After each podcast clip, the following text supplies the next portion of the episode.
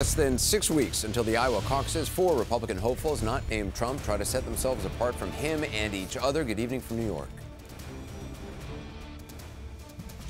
And Anderson, hello from the spin room here on the campus of the University of Alabama in Tuscaloosa, site of the fourth primary debate of the election season 2024. It is just wrapping up. Chris Christie, Ron DeSantis, Nikki Haley, and Vivek Ramaswamy once again, the former president did not take part. Nikki Haley, who has, of course, been rising lately as a contender in some polls and in the eyes of some campaign watchers, and certainly in the eyes of some big donors, she came in for, she had a lot of criticism heading towards her tonight from DeSantis and Ramaswamy. Yeah, no doubt about that. I know you're going to be speaking, Dana, with some of the debaters tonight. Looking forward to that. Seeing as Pamela Brown is checking the facts on what they said. Seeing as Gary Tuchman is back with his focus group of voters in Iowa who watched tonight. Also, our political panel here. But first, a moment from the debate stage. A clash between Chris Christie and Vivek Ramaswamy with Nikki Haley in the middle.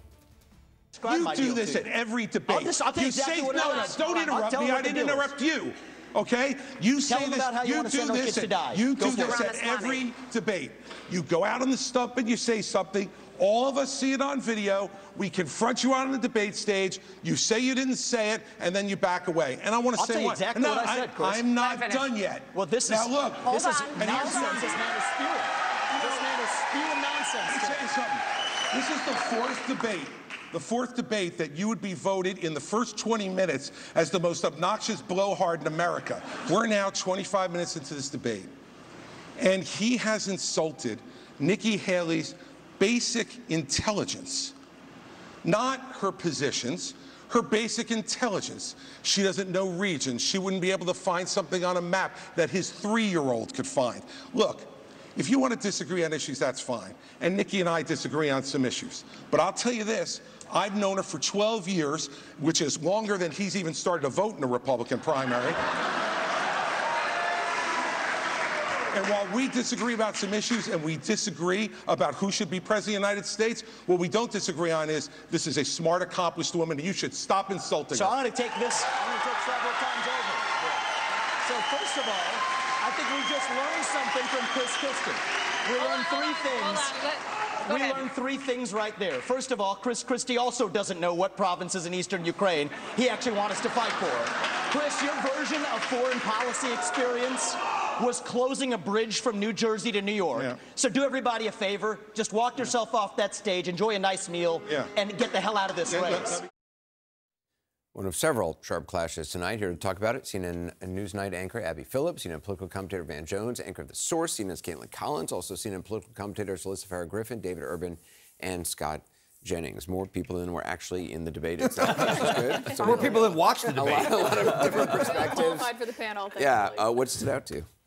I mean, I think with Nikki Haley, we saw the the perils of emerging successfully in the last several debates. Every single candidate on that stage within the first several minutes was going after for Nikki Haley pretty much the entire time. There were moments where she was a- a little bit removed from the conversation. I think Governor DeSantis actually had a stronger debate than what we've seen him do in several of the last debates. But I mean, a lot of it was just arguing on stage between all of them and Vivek Ramaswamy yelling at points.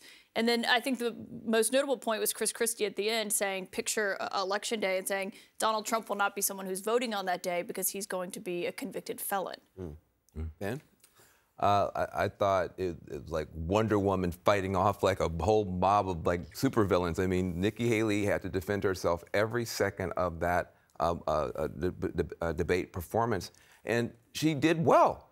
She actually held up well. She was actually able to pull it off.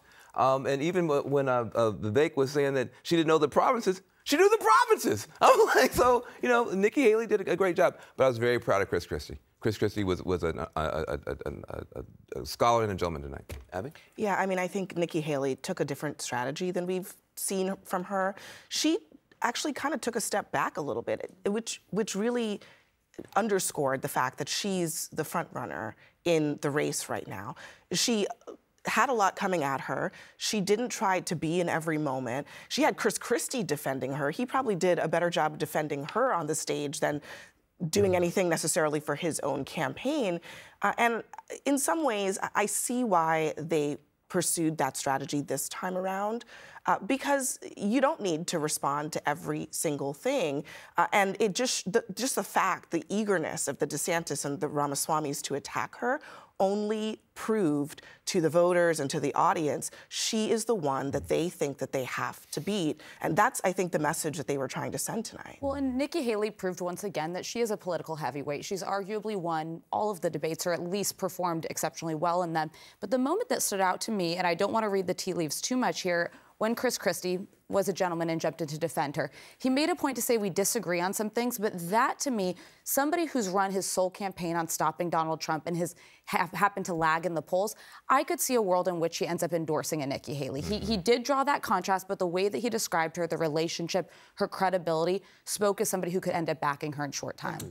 Yeah, and I, look, and, and Chris, Governor Christie was, I, I mean, he kept pointing out time and time again, I'm the only one up here that didn't put my hand up here that said I would support Donald Trump if he was the nominee. He kept drawing distinctions, making making the candidates answer questions better than the moderators did. Right? He was he was really forcing the issue. I think he did a great job tonight.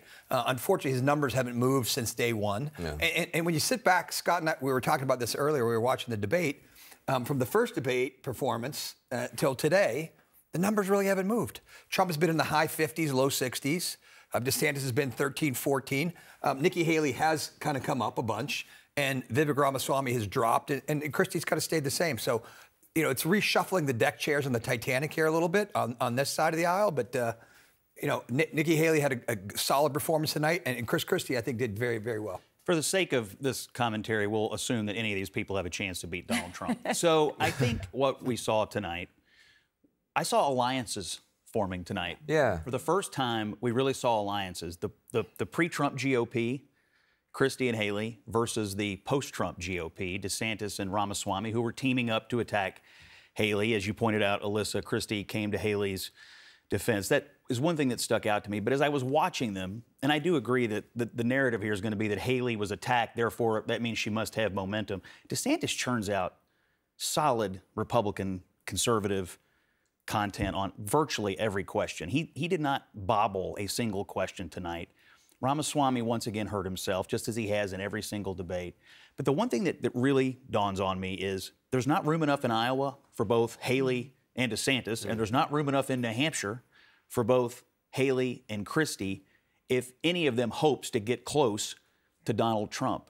Will this field ever consolidate? It doesn't feel like it's going to.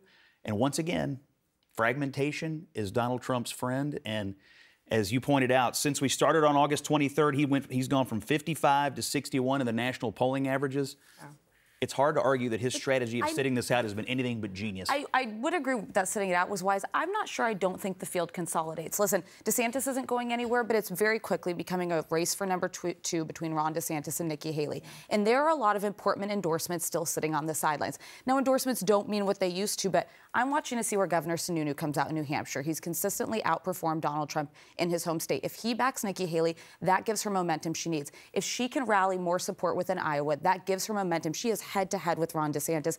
And Chris Christie, he does still poll about 5% in New Hampshire.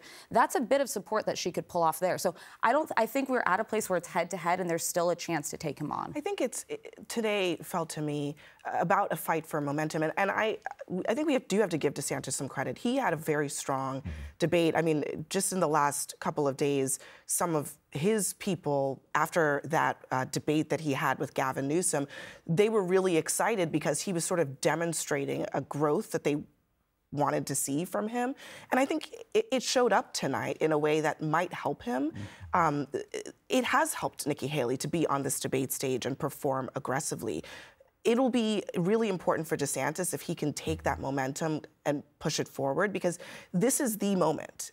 There's no more time left mm. before Iowa. Like, this is the moment that he has to show that there's going to be a surge going into Iowa. Otherwise, it's hard to see what the path is. It would have been good for that to happen for him tonight, and I, I, just, I just don't think that it did. It's too little, too late, I think. Yeah, I mean, the, the thing about it is, there's something about him. It's just hard to like him. Like he, he kind of he comes out there, he, he lands all the points, he lands all the talking points, but there's his affect, and just I hate to say it, this is kind of kind of petty and shallow, but his affect, he looks uncomfortable. He doesn't like anybody there. Doesn't like, and and it makes it hard for people to connect. So I think that people are There's a reason that he's like a, a, a, a bottle of soda is losing the fizz.